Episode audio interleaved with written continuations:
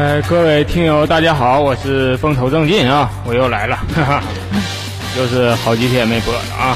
今天就是有点时间，刚才看了挺长时间的这个书啊，背背课啊，今天继续给你们讲这个《谍影重重》啊。前一阵子没怎么干正事儿啊，就家里收拾收拾房子，加上这个单位啊，一天挺忙的，也没怎么备课做这个节目。啊，今天嗯看了看这个书。然后又复习一遍，做到这个心中有数啊！咱这给你们讲啊，尽量讲的有意思点啊。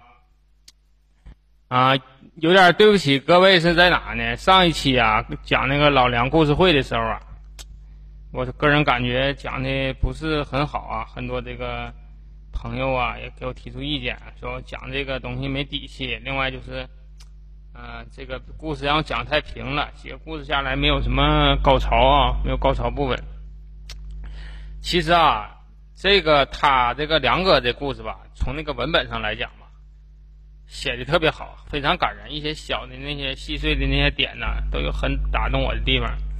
那可能就我这个人生病以后，我跟你说有我有阅读障碍，就我现在给你们讲那个谍影重重这块，我都做不到念稿啊，你我念不了。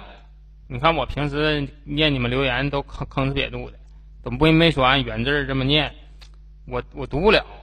知道吧？所以说是他写的挺好，我这还没达到我预期这个效果啊。这是第一点。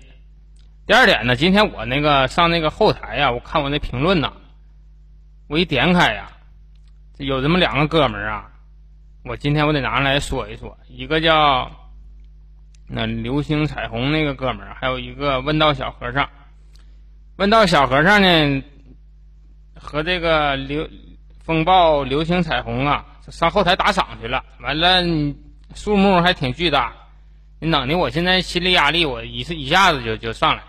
我这都在节目中三令五申都说了，咱别整这个事儿啊！你说要是真是说我做这个节目啊，就咱说白了都公益性的吧，我心理压力还小点，因为我这人也没啥水平，你说也没啥能力，你说说这玩意儿也不是普通话。我看那天我看我那榜单，我现在虽说是在前。嗯，九十来名，但我感觉说没有说像我这种水平的上去主持东西的，就是我这可能就是自己好玩点，另外也是脸皮厚点，给你们说点题目。但你们说你们要这么整，你说我心理压力就大了啊，哥们儿们。你说那打赏这钱留着自己花多好，你们还没少给，你说我弄的我心里都刺挠的。啊，挺感谢二位哥们儿啊，这个问道小和尚啊。问道小和尚啊，可能说有的听众啊，听我的节目，你可能不太熟悉他啊。问道小和尚，嗯，是我们大头砍人十五群一个资深的日本 AV 的爱好者啊，他对这块拿捏都死死的，那各方面知识人都都掌握，你知道吗？人那里那日语搁里头都学老了，上我那留言都用上了。还有这个流星彩虹这哥们儿，从我一开始做这个节目啊，就一直在留言啊。他和那个子梦姐姐两个人啊，还有那个那叫什么名了啊？他们这几个还有那个纳可儿啊，这些老听众啊，都一直在追着我这个音频在听。然后非常感谢啊，这些嗯忠忠实的这个听众，能够为我做出这么多的这个。牺牲啊，然后说长期长长抓不懈的给我留言，我特别感谢啊！就是做这节目啥也不图了，有你们几个呃这个铁杆的这个听友啊，我这心就直了。还有还有谁？地铁口，地铁口也经常留言啊。以后啊，你们听我节目，我跟你说啊，老常留言这些哥们儿，我可能今天我说的不是够全啊。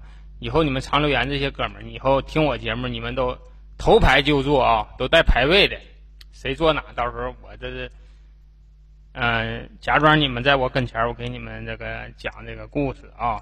到到时候我让我媳妇儿和那个我儿子给你们弄茶水、瓜子啥的，给你们上上上那气管的，哎，搁这老老实实搁这坐着听我讲这节目，哎，这种感觉多好，是吧？你们都头排就坐啊，其他的这个听友呢也。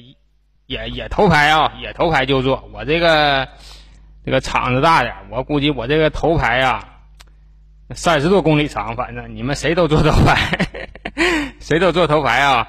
这样的话，咱们近点啊，咱围一块，咱就说点故事。我这人，嗯，说的故事可能有很大的纰漏，完到时候你们呢也别太挑剔啊，在后台偷摸跟我说一声，完了我后台我这个我再更正一下，有什么错呢？错的地方呢，我这个下一期呢，我都把它更正过来，然后我再来做自我检讨。咱那个。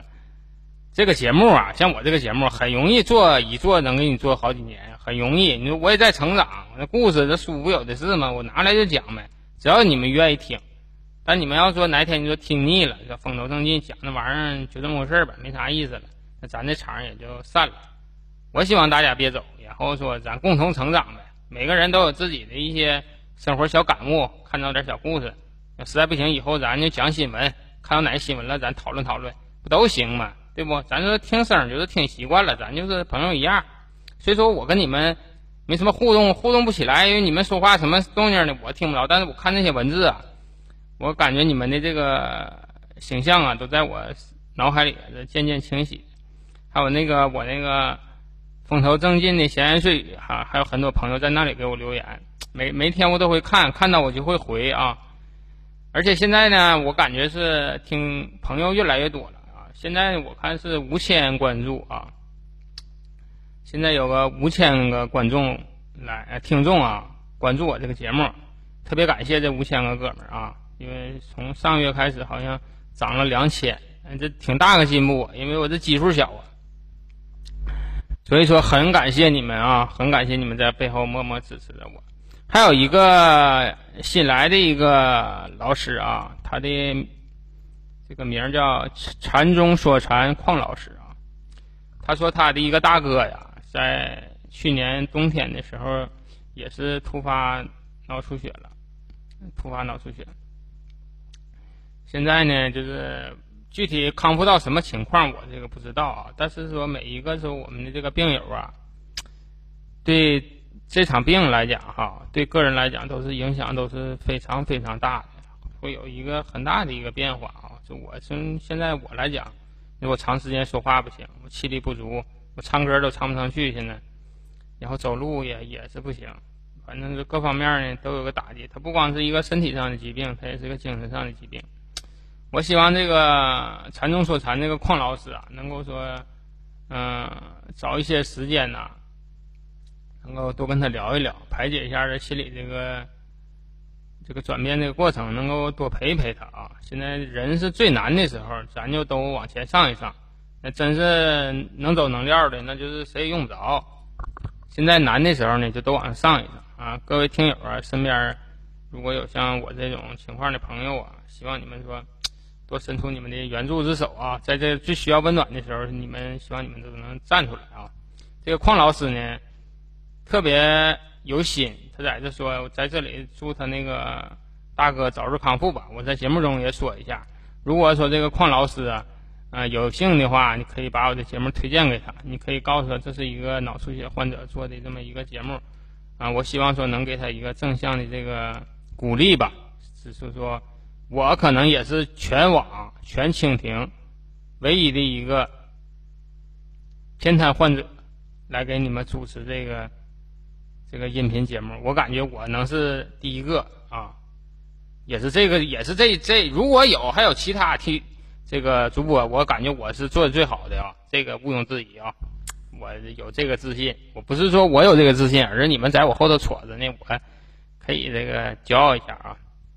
哎妈，怎么说那么多啊？来，现在今天继续啊，继续谍影重重，来进音乐。歇一会儿啊，歇歇三十秒。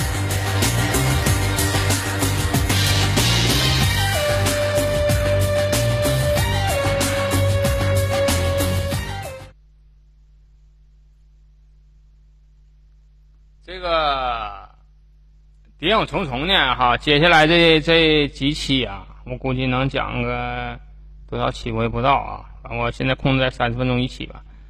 我给你讲讲这个摩萨德啊，这几期集中讲一下摩萨德。这个摩萨德呀，这故事很好看啊！现在是世界上承认的这个几大这个特工组织都有什么呢？有美国的这个中央情报局，就美国中情局 FBI，有那个前几期讲那个克格勃那个克格勃，苏联的克格勃，那个培培训燕子色情特工那个。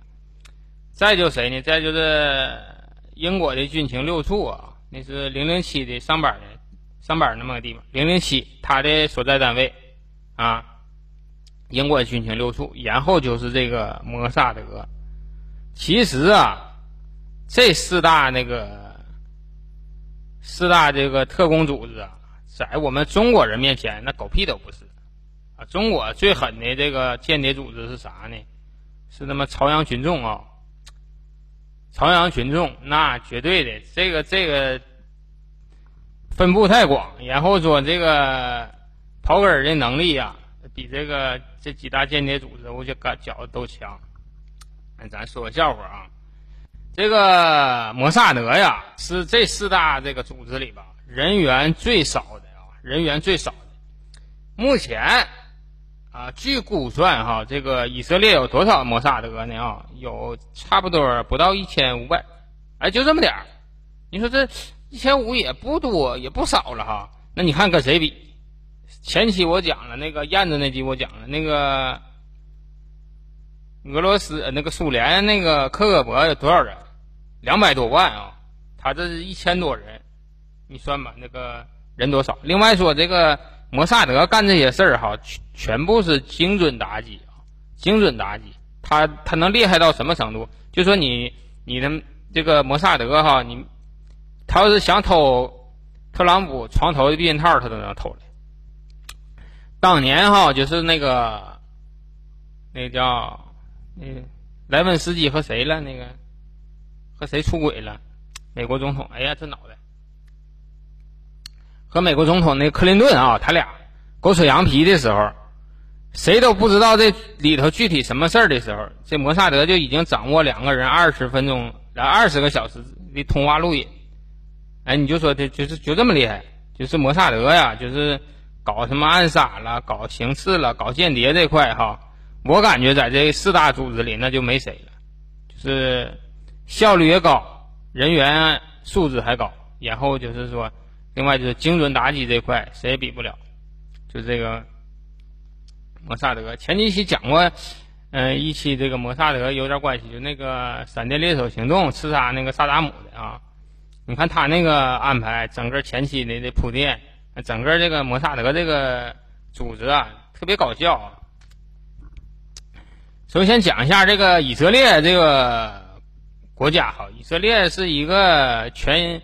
犹太人建立这么的这么种族的建立这么一个国家，这个犹太人呢，哈，这么说吧，犹太人我感觉现在控制了半个世界，我觉得这个差不多啊。首先，那个美国这一块，就是从经济啊到政治啊到军事，啊，基本上都是犹太人在说了算啊。因为说这经济命脉这一块，你像那个什么罗斯柴尔德了，像什么。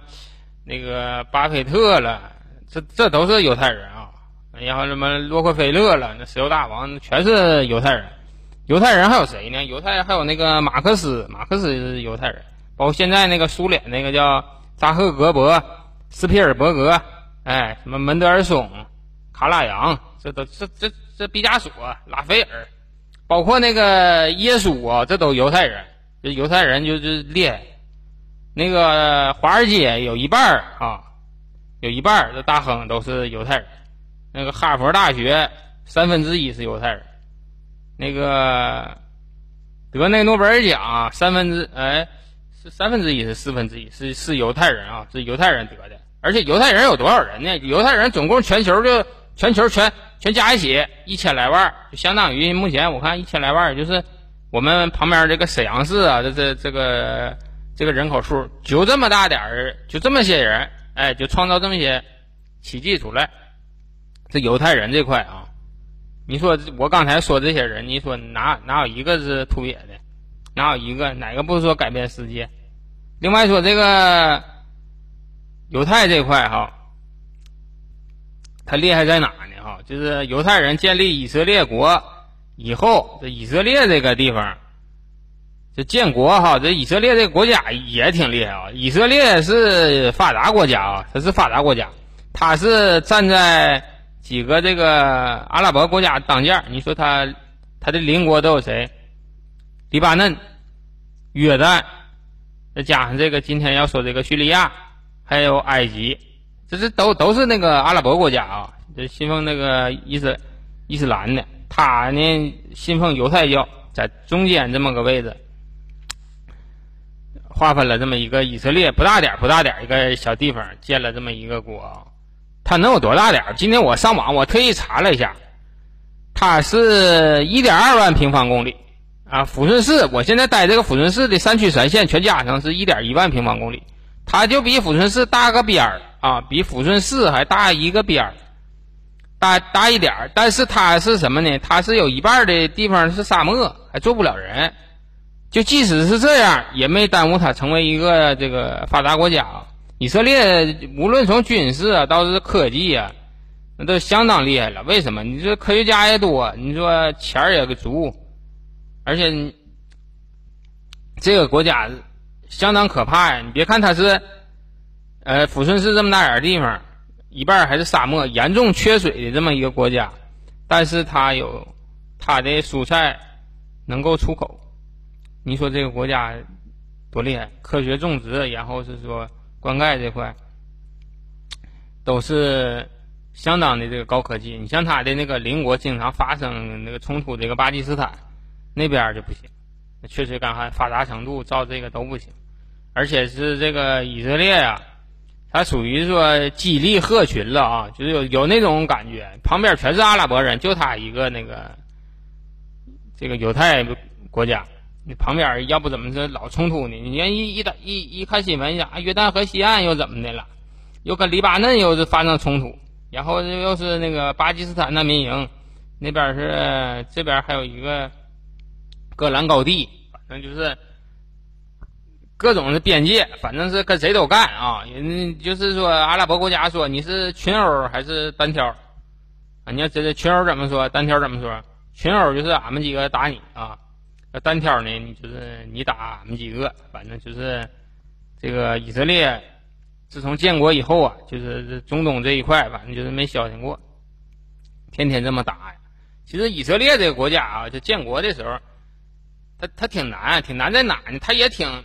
他也挺不讲理的，说白了啊，挺不讲理。他挺不讲理，因为是当时这个犹太他没有国家，他就是全世界有犹太民族，但是没有国家。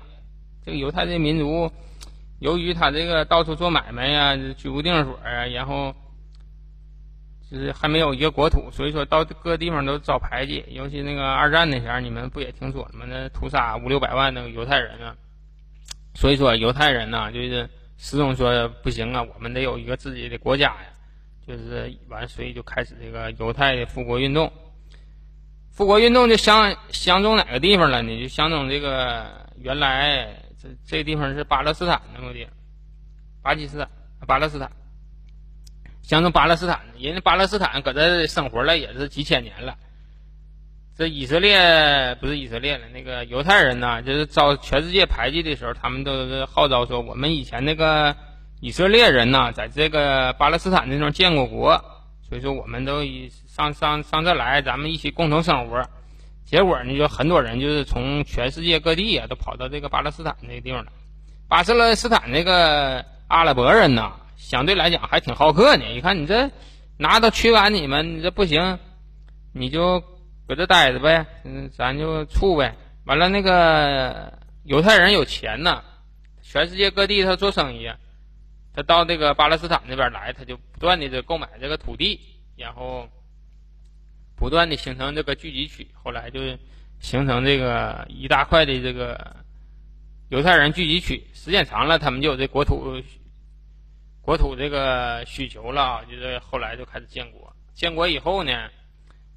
这个几大这个强国呀，英美法呀，都是支持这个支持这个以色列建国，所以以色列呢就是建国了。建建国以后呢，这旁边这个阿拉伯人不干呢。阿拉伯人说：“我在这这都生活了好几千年了。你说你两三千年前，你你老祖宗搁这呃建过国，你现在就说这地方你要立个国，你说谁能接受了？这个事儿就像什么呢？就像是你蒙古啊，咱就不说，就那就是外蒙古啊，外蒙古哪天说来了一拨人上俺们这建国来说是俺们以前那个忽必烈努尔那个那个我们老祖宗那忽必烈了是是是什么那个以前占过你们这地方，这以前都是我我们国家的地方，现在我们要这块地方，你说咱们能给不？那指定不能给啊，是不？你说不过理，人家好几千、三千年前的事了，他现在找后账，然后回头就说这个这地方是他们的，这个以色列就是强盗逻辑吧，就是占块地方，反正就是就属于什么呢？属于说就是强强占这么一块地方，然后人就建国，现在建国以后呢，就是跟着周边的来回这么打，这就是以色列这么一个。一个这个环境吧，啊，大概的环境，我不知道我讲的对不对啊？我的理解是这样的，我要是真是有什么瞎屁，你们完了，你们查到了，你们跟那个留言区你告诉我一下，咱互相学习一下。结果这以色列呀，跟这周边国家呀，就跟那阿拉伯国家就不停的这么这么打仗啊，打仗以后吧，这个以色列就发现这个间谍这个这个事儿吧，挺省钱，为啥呢？他是聊的知彼知彼，百战不殆嘛。另外说这个，呃，以色列这个间谍呀，有有很大的一个优优势在哪呢？说以色列吧，他这个犹太人呢，全世界各地他都有，有很多是跟外国人这个杂居或者是杂交以后，他那个人呐，假如说在埃及生下的以色列人，那可能长得就像埃及人，他的父亲是犹太，或者他的母亲是犹太。如果说他生在叙利亚了，可能说。他的父亲是叙利亚人，或者是母亲是叙利亚，但他有一半的血统是犹太人。但是犹太人有一个很那个强大的是地方在哪？他们就是这个精神上啊高度统一，就是犹太人的精神上是高度统一。他们这个复国呀和这爱国这个这一块啊，那都是心那都是把把的啊。哎呀妈呀，这怎么说那么长时间？然后那个今天讲谁呢？今天讲一个就是摩萨德啊，咱开始讲摩萨德。今天咱就讲摩萨德里最靠前、最大咖的这么一个特工。这人是谁呢？这人叫伊利科恩啊。伊利科恩这个这个故事啊，你上那个网上你能找着啊。现在说想找一个是全网谁也没讲过的这个节目不太存在啊。这伊利科恩现在是美剧好像都出了，但我现在没时间看的啊。我看的是个书，这个伊利克恩呢是那个摩萨德间谍之神呢啊，但但是他这个也是，嗯，六几年的事儿了啊，就没有这个摩萨德这块，就是这个特工这个事儿吧，没有说特别近的啊，因为特别近的他也不解密。前几天有个新闻挺有意思，那个。摩萨德的那个特工啊，跟那个巴勒斯坦的那个军方发生那个火并，就是还能看出来这个摩萨德这块的彪悍啊，是怎么回事呢？这摩萨德也派出了五名特工啊，五名特工，男女老少都有，伪装成一家人，然后租住的是巴勒斯坦一个军事基地的旁边的一个房子，一个门市房啊，然后他在门市房上他要装监控，要装监控。他跟那个当地人说：“我的监控是要监监控我这个买卖的。实际上呢，他他要通过这个监控，他要监控那人家的军事基地。但是人家说这方圆多少里他不让安呢。经过深度的询问的同时，就发生这个发现这个端倪了，发现这几个人表现不对。五个人啊，男女老少都有，一家人。结果这五个人掏出枪就跟这个。”巴勒斯坦这帮军队的就发生火并，当时还打死两个这个巴勒斯坦的这个军方的人员，然后这五个人后来有直升飞机接应跑了，哎，你说厉害不厉害？整个这个事儿，你看这摩萨德这个特工这作风还是非常彪悍的。今天讲的是伊利克恩，哎妈，现在二十四分钟，我感觉讲不完啊，今天。先讲一段哎，讲完一段完了，咱再持续讲。完了，今天那有点晚了，快十一点了。这个事儿从哪讲起呢？啊，我想想啊，这个事儿从一九五六年的五月份啊，一九五六年那个五月，一九六五年的五月啊，一九六五年五月，这事儿吧得倒着讲啊。这一九六五年五月第一天的晚上，在叙利亚的一个某处的一个监狱里，嗯，牢房里关着一个人。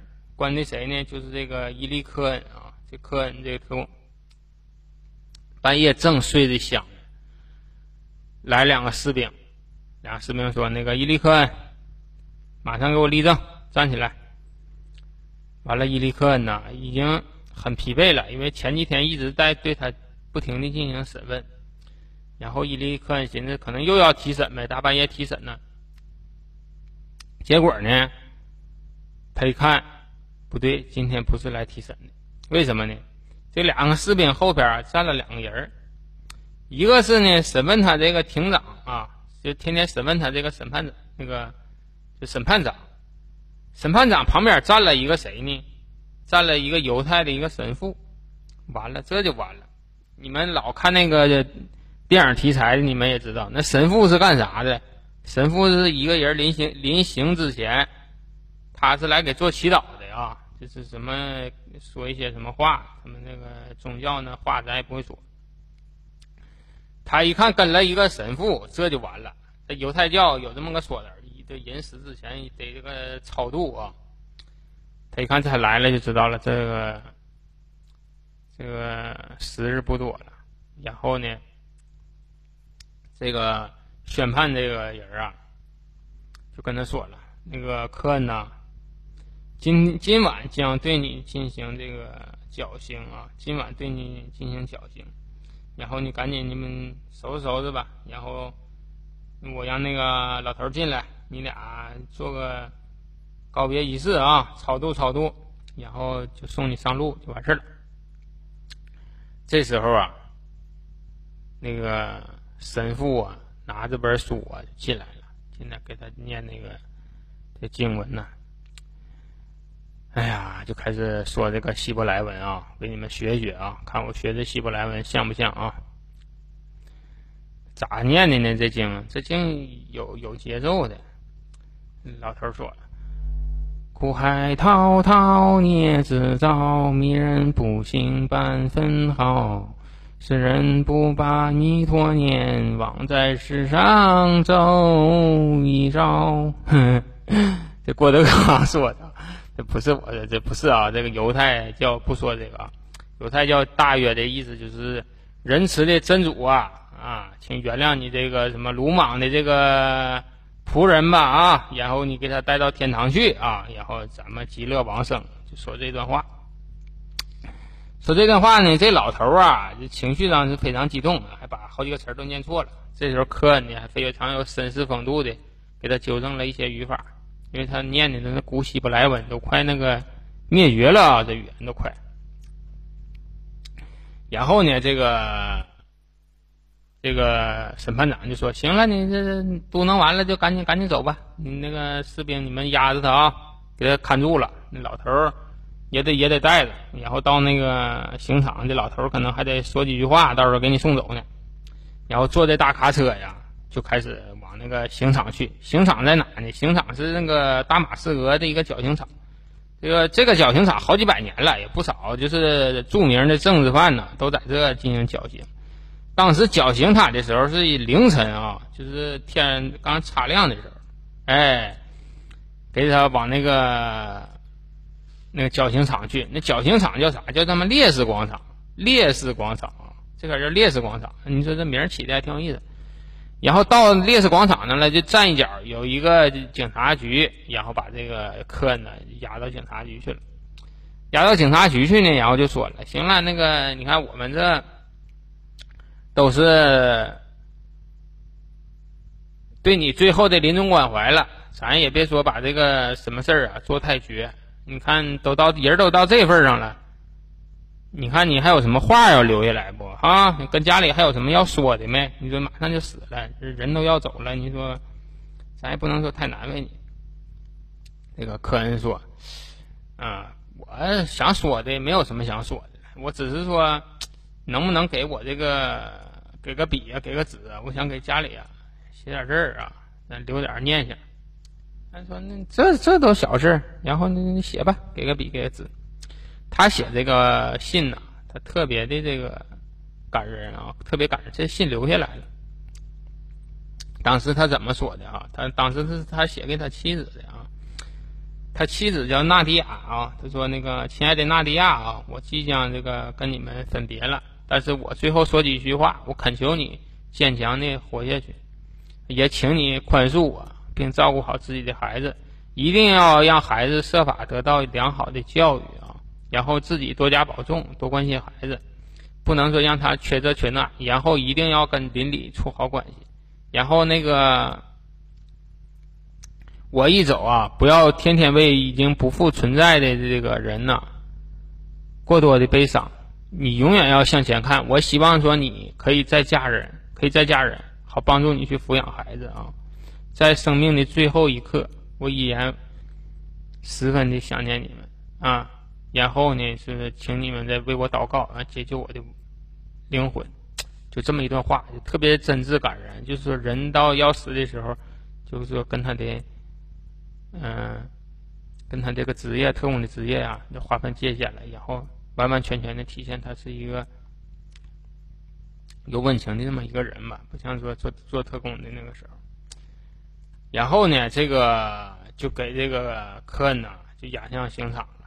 那科恩那个刑场啊，四周全是铁丝网，然后还有那个聚光灯搁那照着。那刑场下边已经聚了很多很多的人了啊，已经很多很多的人了。这人来干啥来了？就想看这个绞刑。为什么要看这个绞刑？因为前期那个前几天被抓的时候，就三个月之前他才被抓，就三个月以后就是要执行他这个事情。三个月之前被抓的时候，他就已经是很大很大的一个新闻了。为什么？因为这个科恩。如果说他不被发现，他很可能就当上叙利亚的国防部长了，就这么厉害。你要当人家国防部长这么一个人，你突然说发现他是间谍，然后这个与就是媒体这方面在大肆的渲染他在这个国家都做过做过什么，所以说很多人都一个猎奇的心理来看看这个人。然后呢，哈，就是说。这个执行他这个死刑啊，是在这个四十八小时之前才确定啊，四十八小时之前就确定，就确定说这个，你这个科恩呢，今天四十八小时以后必须死。为什么必须死啊？为什么必须死？为什么说四十八小时这么快就要速战速决？为什么？因为说怕夜长梦多，怕那个以色列人呢劫手劫法场，因为以色列人这个人对以色列太重要了。我在后期会给给你分析为什么不放这个科恩啊。然后呢，这个临行之前呢，这个审判长啊又走到这科恩面前了。审判长跟这科恩呢以前是很要好的一个朋友啊，因为什么呢？是这个科恩已经在这个军政部门、军政界已经很深入了，然后就说那个。那个老弟呀，哈，我叫你声科恩啊，科恩老弟啊，我这么跟你说吧，你说你都要死了，你能不能跟我说一声，咱们这个叙利亚呀，还有没有说你的同伙啊？你这科恩呢，就是笑一笑，不置可否，也没说话。他说：“嗯，你说呢？”这人一看也问不出来了，然后说。你要死了，你我采访采访你，你现在想什么呢？你你都要死了。他说我没愧对国家，我只是做了我应该做的事儿。然后挺那个大义凛然的说：“那你们就动动刑吧，就绞死我吧。”然后绞绞刑吧是需要戴那个面罩的啊。然后这科恩拒绝戴这个面罩，说：“那个行了，你也别戴这个面罩了，我我要看看你们那个怎么杀死我的，我要记住你们啊。”然后做鬼都不放过你们，就说了这些话。结果呢，这个科恩呢就执行了这个死刑了。执行死刑以后呢，是四分钟以后，这个人就死了。我不知道这个计算的准不准啊？就四分钟之后，这个科恩就死了。科恩死了以后，科恩死的消息啊传到这个以色列以后啊，以色列举国上下万分悲痛啊，因为科恩这个人呢，在这个以色列已经成为了一个传奇了，成为一个传奇。具体能传奇到什么地方啊？我这三十多分钟，那我下期跟你们说吧啊！今天说的有点有点太多了，前期。